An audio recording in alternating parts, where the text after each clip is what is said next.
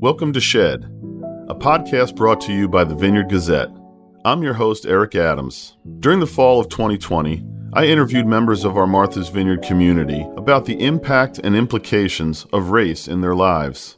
As a practicing therapist, I was interested in exploring the unique experiences that shape the lives of each guest and influence the way they see themselves and the world. We chose the name Shed to encourage listeners to do away with old beliefs that no longer serve us, and to shed some light on systemic racism and its effects on us as individuals, as well as the communities in which we live. Thanks for listening. I hope you enjoy the show. Everybody I know has been to a party at the Nelson house but me. I'm not going to take it personally, but the next time there's a party, I may crash now. There's still time. Hello and welcome to Shed. I'm your host, Eric Adams. We are very fortunate today to be joined by a legendary documentarian, Stanley Nelson. Stanley has been the recipient of the 2013 National Humanities Medal from President Obama, multiple Primetime Emmy Awards, co-founder and executive director of Firelight Media, and he was the recipient of a MacArthur Fellowship, commonly known as a Genius Grant. Man, that is a mouthful and a long list. Welcome to Shed, Stanley. Thank you so much. It's great to be here. We appreciate you being here. When I first came to the Vineyard in 1976, and when I got here, man, I couldn't exactly put my finger on it, but I had not been any place like this in my life. And from the moment I left, I wanted to come back. Can you talk at all about what the Vineyard community has meant to you and your family? Yeah, I mean, the Vineyard has been a rock. I've been coming here since I was 6 years old, and it's been a rock, you know, for me and for my family. You know, it's a place where we have a real community, you know, where, you know, black folks and some white folks, you know, wave hello and have your back and expect you to succeed, you know, and it's a place of love. It's a place where, you know, I grew up in New York apartment buildings where you don't want to know your neighbor. You know? The less you know about your neighbor, the better off you are.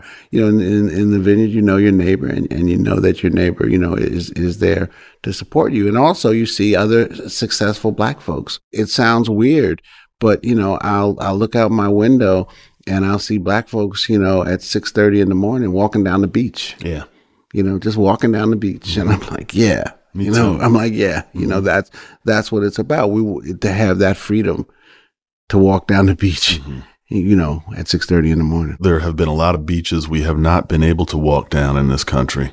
Yeah. And we just don't have that, you know, that freedom. I mean, what we think about black folks, you know, and the way black folks are portrayed in this country, you know, they're not walking down a beach, but, you know, by themselves, throwing stones in the water, watching the sunrise. And that's, you know, something that the Vineyard allows us to imagine, you know, and imagine from there. And that's important. When do you remember first becoming aware of race and having some sort of value applied to different races? I grew up in New York City and I was going to private school. And I think I just remember once in the first grade, for whatever reason, you know, I organized this group. We're in the playground. I organized this group of the black, might have been one other black kid or two and the Asian kid. And we were like, you know, we're not white, blah, blah, blah, blah. And just, you know, ran around like hitting the white kids and running, you know, and I just remember that. I don't remember. Wow. I don't remember what motivated it. It might have been, you know, a word or something or a conversation I had overheard with my, I don't know what did it, but that's the first time I remember it, thinking about race. It's funny. I was being interviewed by a Japanese newspaper or magazine or something, and they were like, well, have you ever witnessed racism in your life?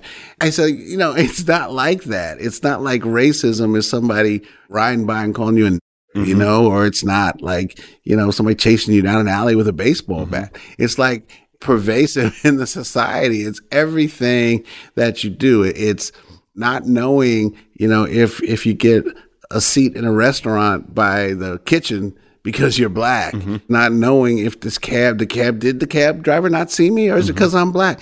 You know, most of the time it's those little things, you know, it's, you know, and there are the other times where it's overt, but you don't know, you know, nobody tells you, well, you know, we decided not to give you the job because you're black. Right, you know, you just don't get the job.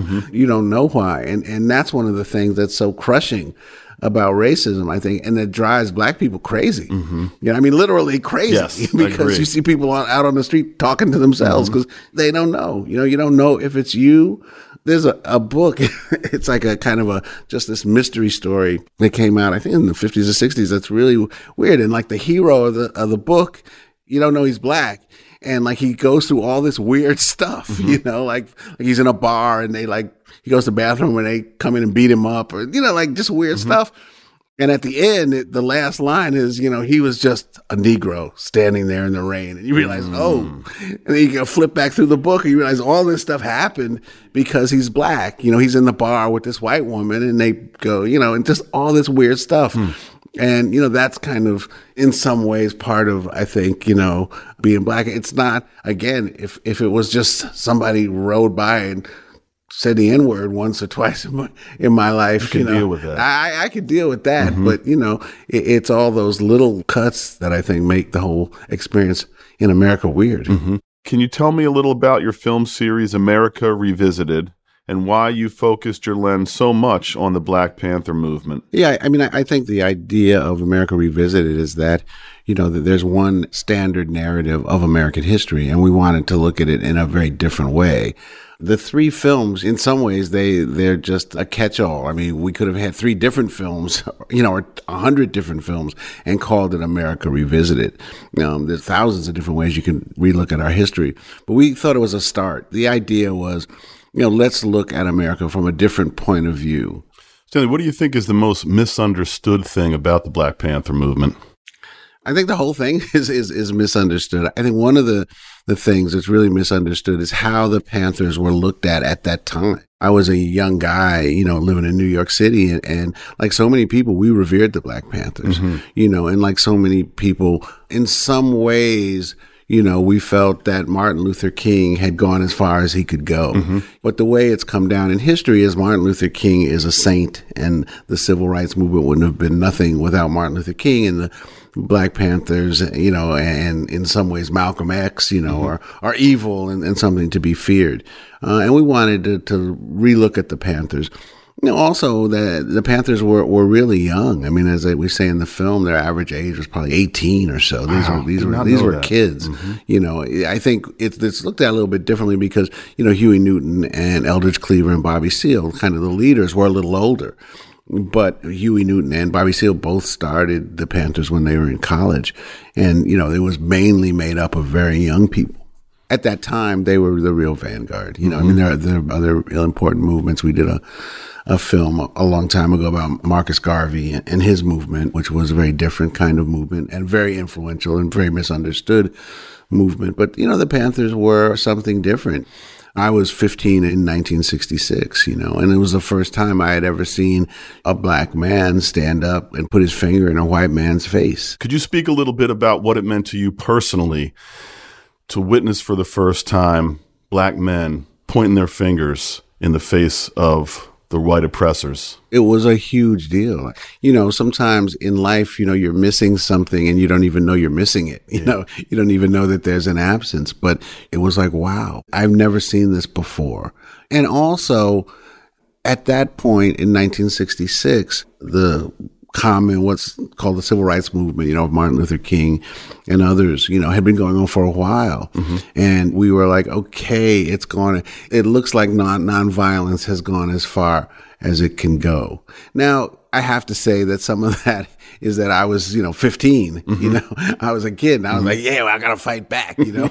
Part of it was that not understanding totally, you know, what nonviolence was. I think they did an incredible job. Sure. The Panthers were, in many ways, were a symbolic movement. I don't think that they thought of themselves, or many of them didn't. But, you know, you can't have a revolution where you're like 1/10 of the population. Right. But they did turn things around and make people think about this country in a very different way for so many people. Mm-hmm. It was like this galvanizing thing. Me and my friend, we were in New York. We went to the Panther headquarters in Harlem, like after school. We walked over there. We were going to join up, and we stood outside, and we were like, nope.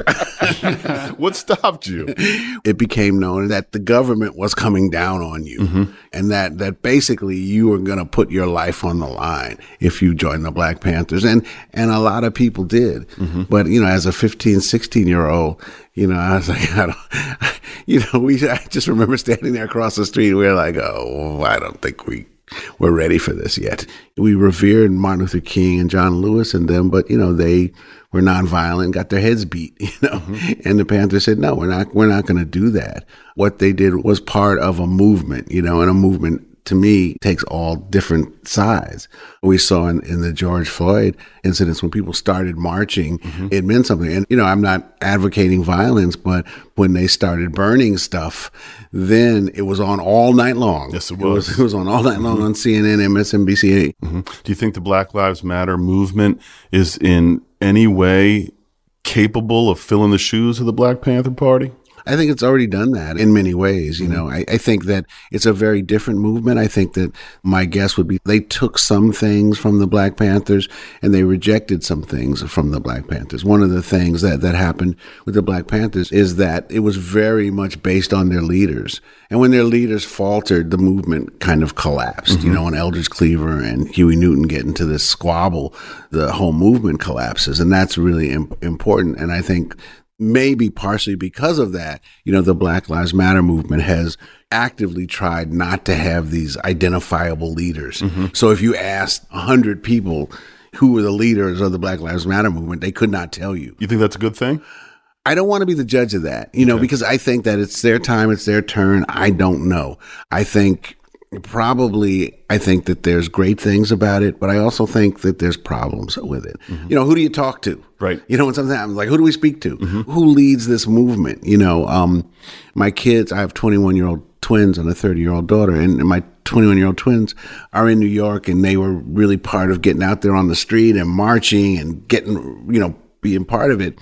But, in June, July, when they're marching very strongly, there might be 10 different marches in New York, mm-hmm. there's not one central mm-hmm. thing. And I'm not sure if that's a good thing or a bad thing, but there would be a march at City Hall. There would be a march in Brooklyn. There would be a march on Wall Street. There's no kind of central coordination. And, it's working. So I'm not going to judge it. I mean, this has been amazing, mm-hmm. Riding up here to do this interview. I mean, Black Lives Matter, signs are everywhere. Mm-hmm. It's permeated everything. And so it's working. How do you feel when you see all these signs of support? I feel great. Me too. I don't feel that people are being hypocritical. I think that, the main thing that has to happen is we've got to keep it going. I've done a bunch of films on the civil rights movement, and I did a film called Freedom Riders. And one of the things that one of the Freedom Riders said is that we knew that we had to hold the front paper for 5 days in a row, the front page of the paper. If we were on the front page of the paper 5 days in a row, then we had a movement. We consciously tried to do that. Maybe that's one of the things you miss from having leaders. But also, one of the things that's really important is that the civil rights movement, those were very organized. A lot of times we don't realize that. We think everybody just ran out in the street, to follow Martin Luther King. One of the things that they talk about in Freedom Riders is how, the women on the Freedom Rides would wear dresses and heels, and they might wear little white gloves, and the men would wear jackets and ties. And they did that on purpose, to show the contrast between them and the Southern racists, who are in overalls and dirty, ripped-up T-shirts. I remember learning for the first time that when Rosa Parks refused to get out of her seat, that was an organized, planned event. And it seems to maybe be intentional to minimize the strategic importance that Black people had in developing strategies to combat racism and inequality.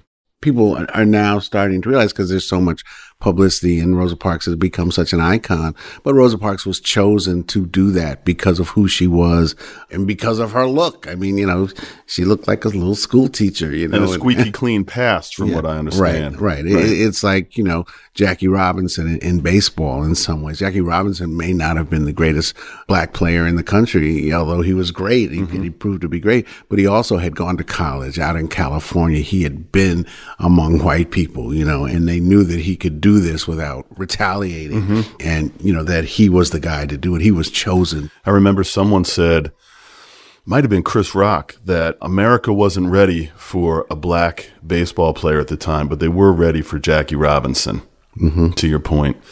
So you mentioned that you, and I heard the pride in your voice when you talked about your kids being out in the street and protesting, and my kids did the same.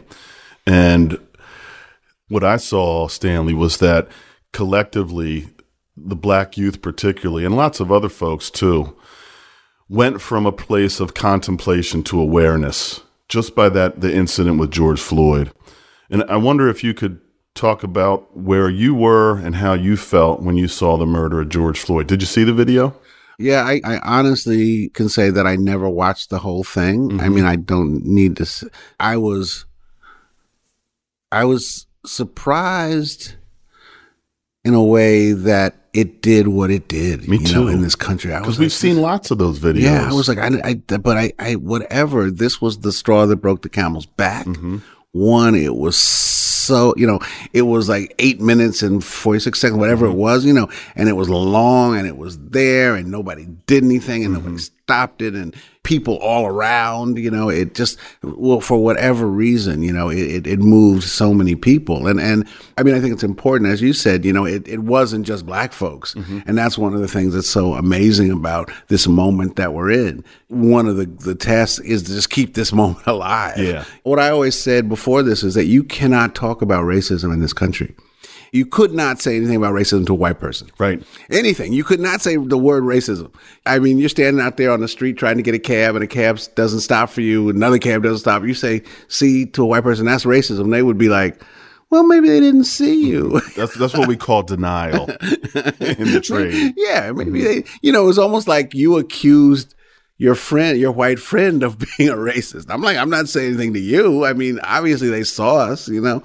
So I think it opened this window, you know, where you could, for a moment, we can talk about racism in a way that we couldn't. And I think white folks are like saying, oh my God, you know, oh my God, you know. In the same way, even to a greater degree, that my kids are saying, oh my God, you know, this is how it is. One of the things that I'll never forget, I mean, still with me to this day, is when I was a kid and I would see the pictures of lynchings and I'd see these mangled black bodies hanging in trees, which was horrifying as a child. What was equally horrifying was to see the white faces surrounding that it looked like a 4th of July party. Right. I mean, they were happy. They were joyous. They were celebrating. Right. And as a kid, what it told me was that I could not be sure what one of my white community members, one of my white friends, white people, which side they were on. So this has allowed white folks to step into a role of allyship, real allyship to the movement. First, I want to say, you know, that we're working on a short film about the pictures of lynchings because they were so popular. They made postcards of them and they were so popular that in like 1909 or something like that, the Postmaster General made it illegal to put them in the mail. Is that right? And so people had to put them in an envelope now. So imagine how many of these photos were circulating before the Postmaster General makes that illegal. And what's the message of that? Yeah, I mean, this was something that white people said to each other, like, hey, you know. Having a great time. Right, yeah. Yeah, there's a great postcard of the Tulsa riots, after the Tulsa riots, and it's like from above, and you see all the town burning, and the little caption is chasing the out of Tulsa. Wow. You know, and this was like a postcard. There's a thing where W.E.B. Du Bois, you know, sees like the kneecaps of a guy that was lynched in Atlanta in a butcher store, hanging in the butcher store, in the butcher store window. Someone said to me, you know, that during the Civil War, right, where the white men went away in the South to fight, right, and left their families and blah, blah, blah with the black slaves. There was not one incident or accusation of rape. Okay, so, you know, all of a sudden after the war, as black people are freed, you know, there's all these accusations or excuses of rape. How would you say America views black men in our society today? It's hard for me at this point, you know, to say how America sees anything, because I am just continually surprised by America. I don't know exactly what's going on in this country at this point.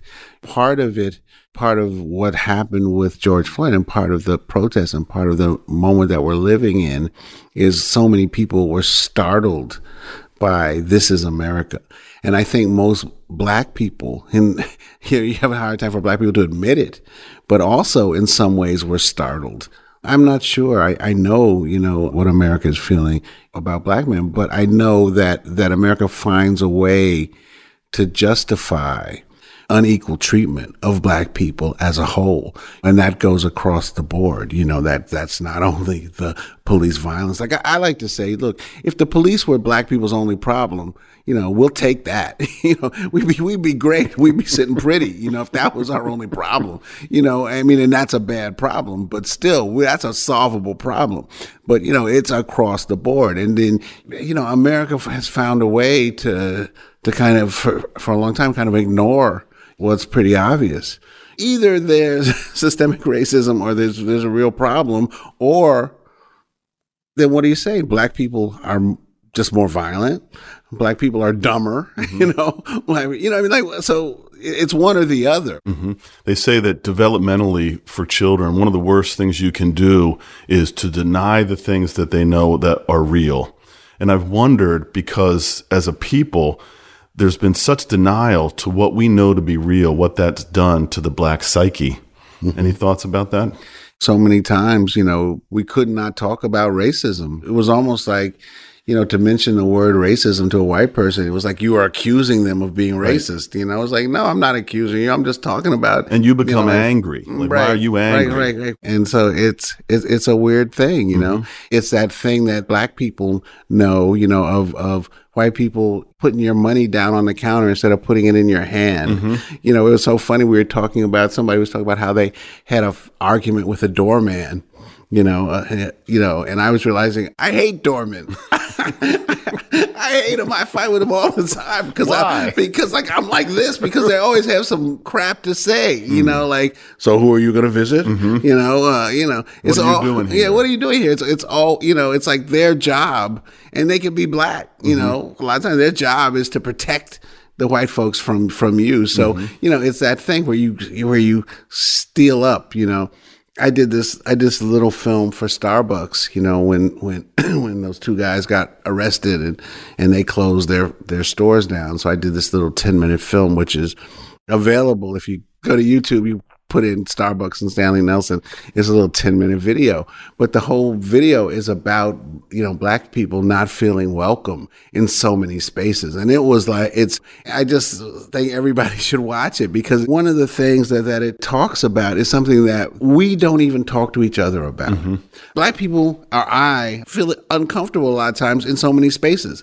You know the feeling, you know, you're pushing through the door of Saks Fifth Avenue and you're like, okay, let me, you know, let's what am I in for? Yeah, here? What am I in for? You know, like, you know, or, you know, you go to a building, you know, in downtown New York, you go to the desk and what am I in for? How are they going to treat me?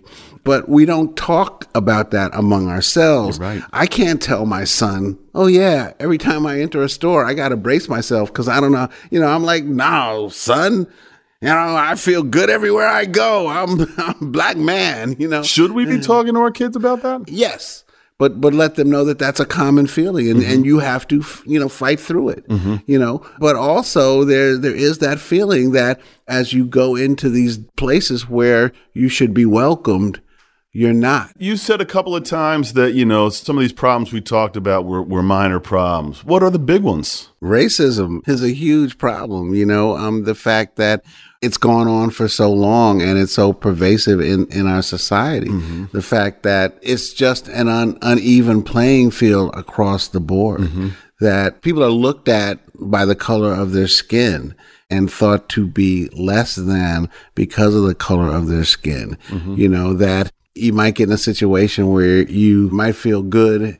A white person might feel good and hire one black person, but they're not going to hire a second. Mm-hmm. My kids, you know, went to private school pretty much all their lives, and there would be like 2 or 3 black people in their class. Mm-hmm. These are very liberal schools, but mm-hmm. there's never 6 or 7. You know, 3 is enough to qualify as diversity sometimes. Right. Somewhere, you know, awareness is like super important mm-hmm. for white folks. You yeah. know, like it's important for them to be aware. And I think it's important for us as black folks to try to keep our sanity, mm-hmm. you know, and do what we do with love. And love for ourselves so that we don't become bitter mm-hmm. and mean mm-hmm. and crazy, mm-hmm. you know, like what's the point, you know? Right. So I think that those are the important things. I think we're making a step here now. This is a small step. You know, white people are starting to be a little bit aware, and it's, you know, how do you stay aware? You know, how do you understand that this is like a long-term process? You know, the Black Panthers started because of police brutality in 1966, mm-hmm. you know, and here we are, what, 45 mm-hmm. years later or whatever it is, maybe more. I can't even count that high, mm-hmm. 55 years later, you know, and we're still here. So this is not going to disappear. But I think, you know, that we're aware is the first step. What you talk about, Stanley, is that through hundreds of years, there's been trauma. That we've been traumatized, and we're now becoming more familiar with the concept of generational trauma. Every black person in this country today can draw a line to their ancestors who have been beaten, tortured, hung, raped, sold, without any sort of treatment. We've had no treatment for this generational trauma.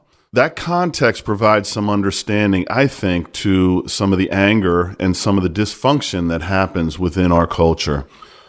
I've been told that the greatest way to transmit wisdom is through storytelling.